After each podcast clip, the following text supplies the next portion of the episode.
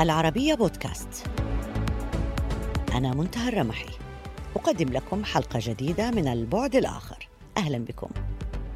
زيادة غير مسبوقة في بؤر التوتر والنزاعات والاحتباس الحراري تتضاعف معها بنسق مجنون الحاجة إلى المساعدات في كل أنحاء الأرض. يوميا هناك آلاف من المشردين أو اللاجئين يكونون قد بلغوا نقاط دخول دول غير دولهم إما فرارا من حرب أو بحثا عن لقمة عيش أو هروبا من منطقة توتر. النزاعات متعددة العوامل. تجبر ملايين الأشخاص على النزوح من أفغانستان مرورا إلى القرن الإفريقي. فمنطقة الساحل الإفريقي مثلاً يفر حاليا منها الآلاف بسبب نزاعات ذات طابع إرهابي أحيانا أو بسبب المناخ أو عدم المساواة. وإذا كان ملايين الباكستانيين ما زالوا يعانون من فيضانات مدمرة في بلد أصبحت فيه تداعيات الاحترار محسوسة ما زالت دول شمال إفريقيا في انتظار بضع مليمترات من الأمطار رغم أن الشتاء بدأ يستعد للرحيل. وفي أفغانستان تهدد المجاعة ما يقرب من 23 مليون نسمة وتحرم ملايين الفتيات من مقاعد الدراسة. وفي الصومال يواجه حوالي 213 ألف شخص خطر الموت الوشيك بسبب المجاعة والجفاف.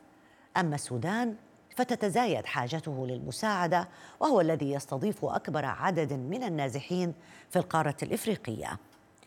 ويوميا هناك مئات من اللاجئين يغادرون أوكرانيا بعد أن وصل نحو ثمانية ملايين من مواطني أوكرانيا إلى الأراضي الأوروبية مقارنة ب واحد وثلاثة بالعشرة مليون في ذروة الأزمة في سوريا في عام 2016 سوريا التي انضافت إلى مشاكلها أزمات صحية في الآونة الأخيرة.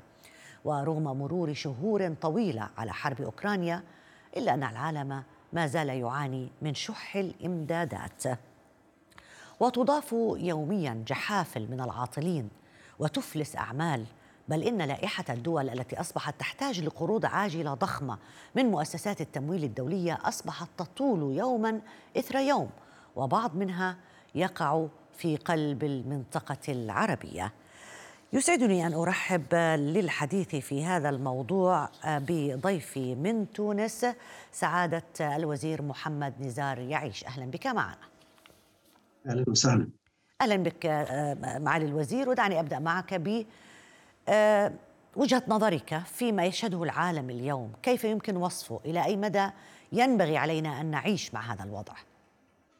حسب رأيي أنا التوصيف لا يمكن أن أن يكون إلا صعب من الناحيه العالمية هناك توترات جيوستراتيجية كبرى كما نلاحظ هناك ارتفاع كبير في نسبة في سعر العديد من المواد الأولية والأساسية والنفط وغير ذلك معناها وهذا بالطبع أثر كان له تأثير كبير على القدرة الشرائية وعلى التضخم في العديد من من الدول. واللي لاحظناه كذلك أن هناك تقريبا 70 مليون الشخص في العالم دخلوا للفقر المطلق في السنوات الأخيرة. يعني العدد الجملي أصبحنا تقريبا في 650 مليون شخص تحت خط الفقر المطلق. وهذا بالإضافة بالطبع إلى مخاوف كبيرة. من ناحية النمو في العديد من الدول خاصة الدول الكبيرة ممكن ركود وممكن حتى انكماش اقتصادي. وهذا سيؤثر طبعا على بقية دول العالم. هذا كله طبعا ينضاف إلى السياسات الاقتصادية المعتمدة حاليا خاصة السياسات النقدية وارتفاع النسبة المديرية في العديد من البنوك المركزية في العالم التي ستؤثر سلبا على النمو الاقتصادي. يعني ارتفاع نسبة المديرية ستؤثر سلبا على النمو الاقتصادي في المدى القصير وال... لكن يقولون بأن السياسات النقدية الحالية لها ما يبررها على صعيد على المستوى العالمي. هي صراحة يعني الأنظمة الموديلات القديمة الموجودة لها تبريرات محلية ولكن لها تداعيات كبرى. لها تداعيات كبرى على على الشرائح الضعيفة أولا. لأنها تدفع في أسعار أكبر الغذاء والتنقل وما إلى ذلك. تدفع أكثر المسائل يعني النقدية والقروض وهي شرائح يعني يعني في عندها يعني ميزانيات محددة وليست مع ميزانيات كبيرة. وارتفاع نسبة الفائدة سيضر هذه الشرائح. لما ننظر على نسبة التضخم واحتواء نسبة التضخم بارتفاع النسبة المديرية نعم كنسبة إجمالية ولكن لما ننظر بالتحديد لبعض الشرائح هي لا تساعد وكذلك كل الاقتصاديين تقريبا القديمة وبما في, بما في ذلك يعني هناك ال ال أصحاب شهادة نوبل يعني جوائز نوبل اللي قالوا اللي آه، الزيادة في النسبة المديرية سوف تؤثر سلبا على ال على ال على المستوى الاقتصادي في المستوى القريب والمتوسط لأن الشركات طبعا عليها تكلفة أكبر سوف تست... الأشخاص سوف يستهلكون أقل الإنتاج سوف ينقص الاستثمار سوف ينقص التشغيل سوف ينقص القدرة الشرائية تنقص والأجور وما إلى ذلك وندخل في تلك الدوامة. فلازم الحذر وكل الحذر من هذه السياسات. ورأينا حتى في لما طبقوا هذه السياسات التأثير على نسبة نسبة التضخم لم تكن كانت أقل من المرجو. أيوة. آه، لذلك آه، الحذر كل الحذر من هذه الآليات الخطيرة والخطيرة جدا طيب. والتي أثرت سلبا خاصة على الشرائح الضعيفة. هل هناك أي تشابه تراه بين هذه الأزمة التي يعيشها العالم حاليا مع أزماته السابقة أم أن هذه المرة فعلا هو في تدخل آه، غير حذر في السياسات النقدية العالمية يؤدي إلى تعقيد الوضع أكثر من الأزمات السابقة التي مرت على العالم؟ هي ظاهريا أزمة تشبه كثير الأزمات السابقة مثل أزمة 2008 و2011 يعني خاصة على ارتفاع بعض الأسعار المواد الأولية والمدة والحجم كذلك. ولكن التحليل الأعمق يقول أن هذه الأزمة مختلفة كثيرا على سابقاتها. هذه ليست بأزمة مالية. هذه ليست بأزمة آه، طلب وإنما أزمة عرض على بعض المواد آه، وليس غيرها. وكذلك آه، المناخ كله والسياق الكلي لهذه الازمه هو مختلف جدا. يعني يعني بعد الكوفيد وإلى حد الآن ما زلنا ما خرجناش من أزمة الكوفيد والحرب في في في أوكرانيا وتداعياتها ارتفاع الأسعار ابتدى من قبل الحرب في في في في أوكرانيا. شفنا كذلك العديد من الدول والمديونية لعديد من الدول ارتفعت بنسبة كبيرة ونعرف لما ترتفع نسبة المديونية في العديد من الدول يعني ينقص الاستثمار وتنقص الزياده في الأجور وتدخل في دوامات آه، أخرى. فالنطاق العالمي كله كأزمة مختلفة السياق مختلف وكذلك حتى النظام الاقتصادي وكأنك تقول معالي الوزير بأن جذور الأزمة آه، آه، لا علاقة لها كثيرا بالنظام المالي العالمي. وأن الحروب والأزمات الصحية كوفيد 19 وما زلنا نعاني منه حتى الآن آه، كان له التأثير الأكبر. يعني الأمر يتعلق بمشكلة هيكلية في النظام المالي والاقتصادي العالمي لعدم القدرة على مواجهة هذه المصائب أو الكوارث. هي الأزمات الحالية حسب رأينا كشفت العديد من النقائص والحدود للنظام الاقتصادي والمالي العالمي. كنا نعرف ولم نأخذ كل الدروس من أزمة 2008 للأسف.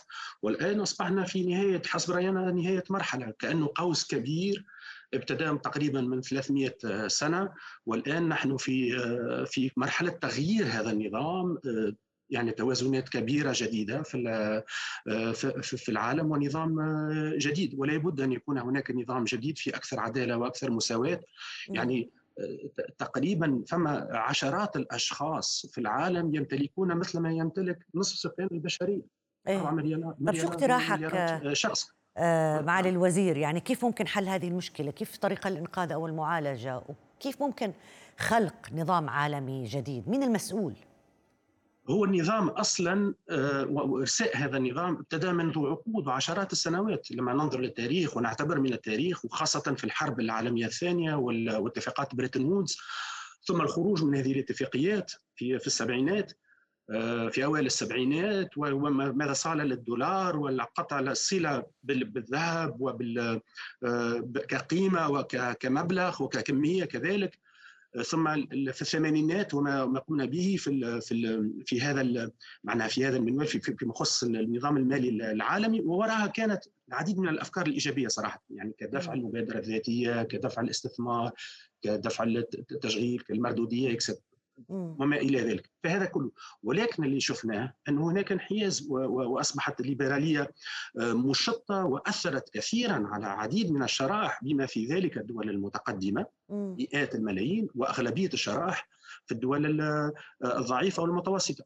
كيف الحلول؟ ما هي الحلول؟ هناك حلول تقنية وهناك عديد من الحلول آه، العملية. والهدف الأول اول أننا نكون عندنا قراءة سليمة سليمة لما صار في الأزمات وفي النظام عندنا قراءة استشرافية لما سيصير وهناك رهانات كبيرة في العالم كبيرة جدا. يعني جاي ولازم نجلس تحت معناها في, في على في نفس الطاولة الدول الكبرى وجميع الدول والمنظمات الكبيرة والبنك الدولي وصندوق النقد الدولي والكثير منها والبنوك العالمية والمستثمرين. لتصليح بعض المفاهيم وهناك الميزانيات تبع الدول التي تم يعني إقرارها في البرلمانات يعني في سنة 2023 هذه يعني الميزانيات اللي التي جهزت للأسلحة وللدفاع شفنا أرقام لا, لا مثيل لها. التحديات التكنولوجية وكل هذه التحديات أنا معك سعادة الوزير ولكن إلا بحلول آه، عامة وحلول عالمية. نحن متفقين على أن لا أستطيع لا, تعني لا أريد أو أنني أستطيع الاستطاعة هي مع الإرادة. لكن آه ما تتفضل به ولأنه الأزمة عالمية. هل يمكن أن تكون الحلول فردية؟ بمعنى دولة ما تحاول أن تحل مشاكلها بالاقتراحات التي يمكن أن تقدم دون أن يكون هناك شراكة عالمية في حل هذه الأزمة كونها عالمية. أم أنه يجب أن تحل يحل الموضوع جذريا على مستوى العالم؟ للإجابة لسؤالك آه، أختي الكريمة هناك خمس أنا حسب رأينا هناك خمس تحديات كبرى. وسوف ترين أن الخمسة لابد من حلول عالمية وليس حلول فردية. هل يمكن الحل المشكلة المناخية ولا والاضطرابات ولا والجفاف وقلة المياه بحلول فردية يعني نحن في في هناك دراسات تقول تقريبا نصف سكان البشرية في سنة 2030 سوف تعيش في تحت نقص كبير في المياه وهناك ارتفاع نسبة البحار في العديد من المدن هل يمكن الحل هذا بحلول فردية؟ مثلا التكنولوجيا ولا ولا ولا ولا والذكاء الاصطناعي وال metaverse، ال metaverse اليوم ندفع مثلا هناك استثمارات بقيمة 20 و30 مليار دولار سنوي. في 2030 سوف آه، نصل تقريبا ل 800 مليار دولار استثمارات. وهو قد يمثل حجم يعني اقتصاد جديد تقريبا ب 5 تريليون دولار. صحيح. هل يمكن في هذه الفراغات الكبيرة والتي لا حدود لها وطريقة مراقبتها وقوانينها وإلى ذلك؟ هل يمكن أن تحل بطريقة فردية؟ هل التغيرات الديموغرافية الكبرى مثلا كبرى كبيرة جدا. يعني العديد من الدول معدل الأعمار في سنة 2050 ممكن سيتجاوز 55 سنة. في العديد من الدول الكبرى المتطورة صحيح. في بما ولكن وفي نفس الوقت في إفريقيا في نفس الفترة ممكن سنصل إلى 2 مليار ونص وتقريبا 3 مليارات. يعني ومعدل الأعمار أكثر شوية من 20 سنة فسيكون تفاوت كبير. وأضيف إلى ذلك هو كان نسبه تباعيه للشرائح المتقدمة في السن يعني أكثر من 65 سنة.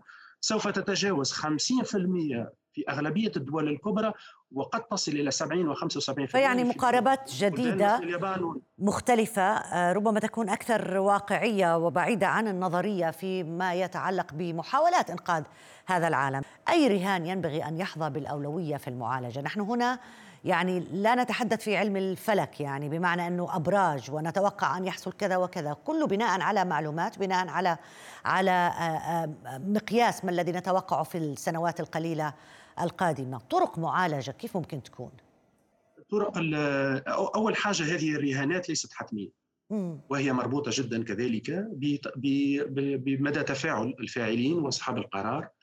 ويمكن التغيير من تغيير من وضع هذه الرهانات حسب القدرة. ولكن الذي نراه اليوم ولو ناخذ مثلا آه، المستوى الرهان المناخي ونلاحظ أن خصصنا تقريبا عشرات مليارات من الدولارات لهذا الرهان ولكن العديد من المنظمات الكبرى تقول أن المطلوب هو 5 تريليون دولار مش عشرات المليارات الدولارات فلازم تعديل آه، هذه الأرقام وحقيقة تعديل الطريق الذي نسير فيه. ف آه، والحاجة الثانية أن هذه الرهانات لا يمكن النظر إليها كرهانات فرد فردية وإنما هي رهانات متشابكة وتأتي في في حالة كذلك أزمة مثل ما وصفناها في الأسئلة في في الأسئلة في ولكن ويمكن تشابك هذه الرهانات تؤدي إلى معناها تبعات تكون أكبر وأسرع على البشرية كاملة. كيف؟ للرجوع لسؤالك أنا حسب رأيي هناك بعض من الناحية المبدئية لازم تصليح بعض المفاهيم ثم عمليا هناك تقريبا ثلاثة أو أربع محاور ممكن نشتغل آه، عليها. من الناحية المبدئية أول لازم إقرار أنه هذه الأزمة آه، أصبحت آه، يعني عندها تكاليف كبرى وتكاليف مخفية على العالم كله. أيوة. وأنه التأخير التأخير في الحلول سيكلفنا أكثر وسيكلف ابنائنا أكثر مصاريف وأكثر تكاليف لهذه. هذه واحدة. اثنين الفكر المالي والفكر المالي الذي طغى على الفكر الاقتصادي وفكر خلق الثروة وفكر التوزيع العادل للثورة للثروة. هناك المال اللي عنده وظائف معروفة أربع وخمسه وظائف كبرى هو الوسيلة وأداة ولا يمكن أن يكون هو الهدف الهدف خلق الثروة والإنتاج وتوزيع الإنتاج والمردودية وما إلى ذلك. الحاجة الأخرى الذي يجب إصلاحه كذلك كل هذه ال ال ال ال الأموال التي البعيدة والغير مراقبة والتكاليف المخفية. هناك العديد من التكاليف المخفية التي لنا نتحدث عليها في في مواضيعنا. مثلا ممكن نأخذ مثالين هم المثال الأول هو المناخ المثال المناخي. لماذا وصلنا لهذه الحالة؟ لأنه لمدة سنوات وعقود. هناك البعض وفي بعض المناطق يلوثون وهناك تكلفة على المناخ ولم نأخذ بعين الاعتبار هذه التكلفة في في في في, في كلفة الإنتاج وفي البيع. صحيح. ولماذا نتحملها جميعا الآن؟ لأن هناك لم نكن نقدر هذه التكلفة. وتكلفة مخفية أخرى ممكن نأخذ يعني مثال من 2022 هذه الزيادة في النسب المديرية في العديد من البنوك. الكبرى المركزية هي لها تأثير مباشر على الميزانيات وعلى مديونيات آه، الديون العديد من الدول ذات الاقتصادات المتوسطة والضعيفة. هذه كلها أشياء مخفية يجب حساب قراءة الحساب الحساب لها ويجب دراستها ويجب وضعها على الطاولة للمزيد من من العدالة. هذا هو المطلوب. صحيح هل هناك أي سياسات آه، آه، معالي الوزير ممكن اتباعها في الدول العربية آخذين بعين الاعتبار كل هذه التغيرات. يعني على المستوى الفردي دولة دولة لا تستطيع ولكن هل على المستوى الجمعي في الدول العربية يمكن يكون في سياسات يمكن أخذها؟ نعم بالطبع في المستوى على الأرض العربية في الدول العربية بالطبع. أول أول شيء يجب علينا أن نأخذ بعض الدروس من من الماضي ونعرف أنه حتى تحليل الأزمات الحالية لازم تقريبا يعني 80% من الثروة التي خلقت في 30 سنة اللي فاتت كانت مربوطة بنسبة الاستثمار والابتكار خاصة الابتكار والإبداع. كم كان للعرب نسبة وهناك تقريبا ألف مليار دولار استثمارات في الابتكار سنويا. ما هي نسبتنا وما هو آه، آه، ترقيم آه، معاهدنا مقارنة بالمعاهد الكبرى. الدول التي نجحت والدول التي خلقت أكثر ثروة والدول التي اجتاحت اجتازت هذه الأزمات بطريقة أسهل واقل للأضرار هي الدول التي عرفت تتحد والدول التي بنت مؤسسات وأنظمة وقواعد وقوانين قوية. وهذا المطلوب هذه المطلوب هذا هو المطلوب الوحدة العربية وليس ككلام فضفاض أو ككلام يعني مصطلح قديم ومصطلح آه، صعب. يعني قراءة للتاريخ. وشوف ما قامت به الولايات المتحدة الأمريكية منذ أكثر من 200 سنة. شوف الاتحاد الأوروبي خاصة في الحرب بعد الحرب والدماء الثانية. والدماء لم تجف وقرروا بناء شيء كبير وعملة و و و التعاون الاقتصادي يعني. آه، هو مش بالضرورة يكون في وحدة سياسية لأنه تعرف الآراء كلها بتختلف لكن على الأقل التعاون الاقتصادي في المصلحة العامة للجميع. آه، أنا حسب رأينا أنا حسب رأينا لا. أنا حسب رأينا النظرة البعيدة البعيدة النظرة البعيدة بعد 30 40 سنة يمكن نوصلها قبل هي أن نذهب إلى مرحلة المؤسسات والقوانين المؤسسات العربية والتي تكون مجبرة أو شبه مجبرة على الجميع. وهي هذه نظرتي الشخصية وهذه النظرة البعيدة المدى. بعرف أنها صعبة صعبة الآن ولكن على الأقل خلينا نتقدم فيها. لما تكون عندنا رهانات كبيرة مثل ما تحدثت عليها ولما نؤسس حقيقة لهذه الأنظمة العربية المشتركة سوف نوصل لرسالة قوية آه، للعالم. آه، بالطبع هي رسالة دائما لازم تكون إيجابية وتعاون ولكن على الأقل ما فيها أكثر نديه مع النظام المالي العالمي مع المنصات الكبرى مع الميتافيرس مع القوى الاقتصادية الكبرى. المشكلة وين؟ المشكلة في هذه الفكرة وهناك العديد من المشاكل. المشكلة الرئيسية حسب رايي أنا هي مشكلة مفهوم قديم للسيادة. ما هو مفهوم السيادة؟ لأنه القرار أن نمر إلى مؤسسات وإلى قوانين تجمعنا نحن كعرب هي هي آه، مبنية على مفهوم قديم للسيادة. ولكن ما هو السيادة؟ وأين هي السيادة؟ لما تكون مثلا السيادة الاقتصادية لما جميع ولا نسبة كبيرة من ما ما ما ما ما, ما نريده جاي من برا ولا من من الأغذية. أين هي السيادة المالية؟ لما ما نملكه بالعملة الصعبة وحتى الديون تقرره جماعات حسب برا حسب في الخارج حسب سياساتها الاقتصادية واللي هي لها الحق في ذلك. ولكن نحن آه، نحن من له تأثير عليه. وأين هو كذلك وين هي السيادة الفكرية؟ لما أنا وأنت وأبنائنا نقضي العديد من الوقت الكبير في هذه المنصات صحيح. التواصل الاجتماعي ووراء خوارزميات من يتحكم فيها ويقررون ما يبعثون من ما من مادة ولاحظنا دخول بعض الأفكار الغريبة في مجتمعاتنا ولاحظنا حتى في بعض الديمقراطيات الكبرى هناك تأثير على على الانتخابات. فهذه مفهوم السيادة لازم يتطور مع الرهانات مع الدروس في الخارج. النظرة البعيدة حسب راينا لا تكون وليس هناك طريق إلا بالوحدة الفعلية والتي لا تكون مربوطة ببعض الارادات لبعض القيادات ولكنها تكون ملزمة أو شبه ملزمة للجميع وصدقوني إذا كان وصلنا للمرحلة هذه إحنا وأبنائنا أو أبناء أبنائنا سنكون قطعنا شوطا كبيرا وخدمناهم خدمة كبيرة. كن حافظنا على على أنفسنا في ظل كل هذه الأمواج التي تأتي من حولنا. طب بدي أستغل فرصة وجودك معنا معالي الوزير وأسألك عن الوضع التونسي. آه كيف بتشوفوا حاليا؟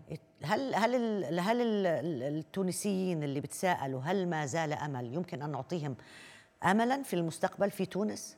طيب هو تحليل الوضع التونسي لازم يكون مربوط بما صار بعد الثورة وقبل الثورة، الثوره التونسية منذ 12 سنة. م. تونس الآن في فترة بناء آه، ديمقراطي، ديمقراطيتها بالطريقة التي ولها تكاليف بطبع ومصاريف وطريق البناء الديمقراطي ليس بالطريق السهل ولا الهين وليس بالطريق المستوي في تقدم وتأخر وتوقف و و فإجمالا لما نحلل على مستوى السنوات والعشرات السنوات إن شاء الله إحنا في طريق الصحيح.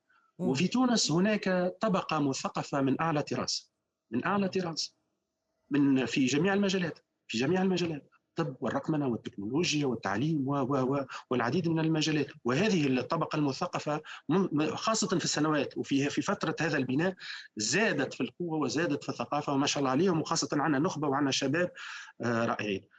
فلسؤالك بالطبع بالطبع هناك أرقام رسمية وهناك آه، دراسات آه، خارجية تقول أن هناك ضغوطات على المالية العمومية وضغوطات في السيولة ومشاكل اقتصادية واجتماعية وهذا لا يمكن إنكاره. ولكن الأمل آه، لما بلد عنده آه، هذه المبادئ وعنده هذه النخبة وعنده هذا الشباب ما شاء الله في تونس وبرا من تونس وأنا بعرف منهم الكثير آه، عندنا هذه الخيرات البشرية وهذه القيم أنا بإذن الله تعالى متفائل على على تونس والأمل موجود وموجود بقوة إن شاء الله. أتمنى أن تونس بالطبع تكون فيها على الأقل ثلاثة يعني تكون منصات جهوية كبيرة آه، آه، يعني آه، في الصحة وفي وفي التعليم وفي في المالية.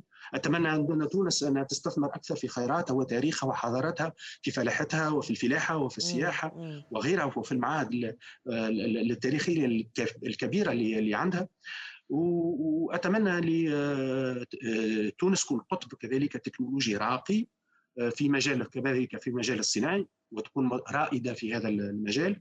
وأتمنى كذلك أن تونس إن شاء الله تكون هي أكثر من بوابة انها منصة منصة لإفريقيا بحكم القرابة الإفريقية بحكم يعني الجغرافية جغرافيا. القرابة الثقافية وبحكم التكلفة بحكم كذلك معرفة رجال الأعمال التونسيين بالأسواق الإفريقية واللي ممكن تساعد الدول العربية الأخرى والدول الأوروبية وغيرها. فهذه بعض التصورات وأنا إن شاء الله أيوة و... و... هذه العقبات تعرف معاليك يعني على رأس كل هذه التصورات أن تسنح الفرصة أو ان تكون تمنح الفرصة لكل هذه العقليات المتطورة والمتعلمين في آه، تونس من أجل آه، أن يكون الأداء واضح لا أن يكون الخلاف السياسي سببا في إزاحة من يعلم لصالح من لا يعلم.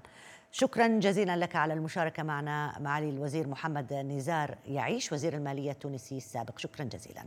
إلى هنا انتهت حلقة اليوم من البعد الآخر. يمكنكم دائما متابعتنا على مواقع التواصل الاجتماعي تويتر فيسبوك ويوتيوب. إلى اللقاء.